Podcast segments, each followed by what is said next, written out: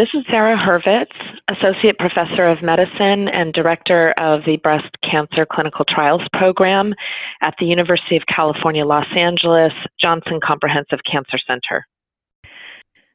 So, hormone receptor positive breast cancer is the most common type of breast cancer diagnosed. Um, it accounts for roughly two thirds to three quarters of all breast cancers diagnosed.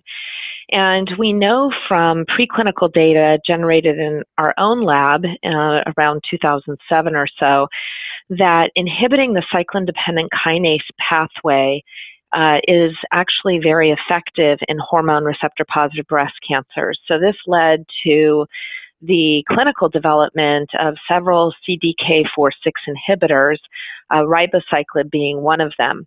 Multiple studies were conducted uh, looking at the addition of a CDK4/6 inhibitor to standard endocrine therapy uh, with uh, all of these different agents, and all of them showed a significant improvement in the median progression free survival on the order of 10 to 12 months of improvement uh, with the addition of a CDK4/6 inhibitor to standard endocrine therapy.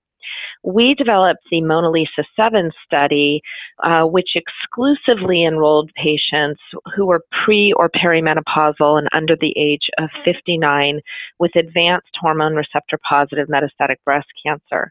And we decided that evaluating young women with metastatic breast cancer would be an important subject matter to take on because young women are often excluded from clinical trials of hormone receptor positive breast cancer because their ovaries are functioning. So it's a little more complicated to achieve ovar- ovarian suppression and um, evaluate benefits of new therapies in this class of patients. Um, young women also tend to be diagnosed at a later stage than older women, um, as our screening modalities are not as effective at picking up cancer earlier. And there's some evidence that the type of breast cancer, from a biological perspective, may be a little more aggressive in younger women, even when the hormone receptors are co expressed. So, a, a higher prevalence of the luminal B subtype of breast cancer. So our study was designed exclusively to evaluate young women and see whether the addition of a CDK4/6 inhibitor, ribociclib, is beneficial when added to endocrine therapy. So the MONALEESA 7 study enrolled 672 young women under the age of 59, pre or perimenopausal, who had hormone receptor positive, HER2 negative metastatic breast cancer. Patients were allowed if they had received up to one prior line of chemotherapy, though fewer than 15% of patients had had that, and were allowed if they had never received endocrine therapy for metastatic disease.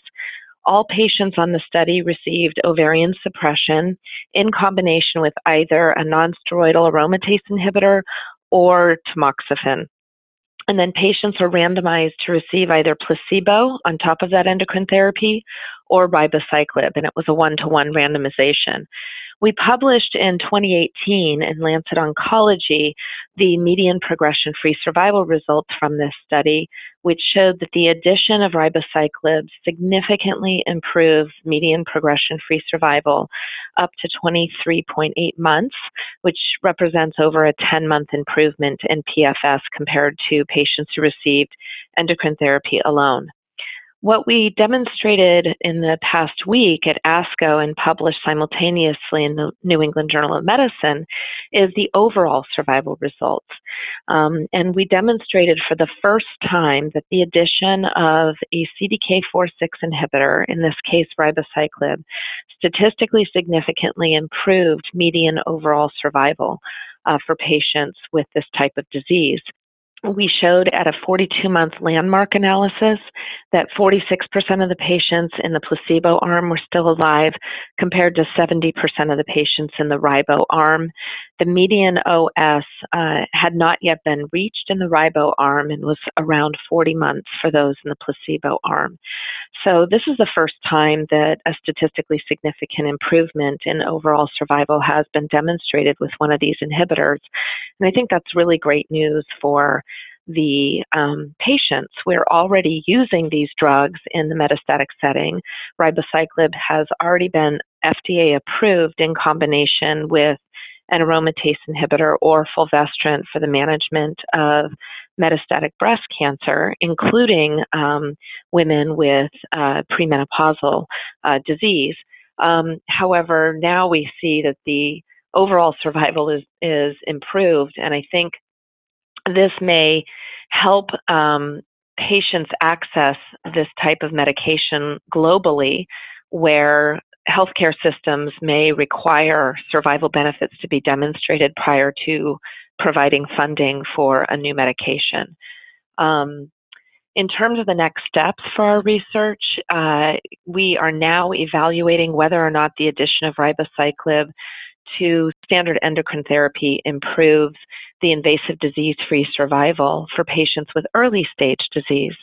So, all of our data to date has been in the metastatic setting. Now we want to see whether uh, we can improve outcomes for women with earlier stage uh, disease, stage two and stage three breast cancer.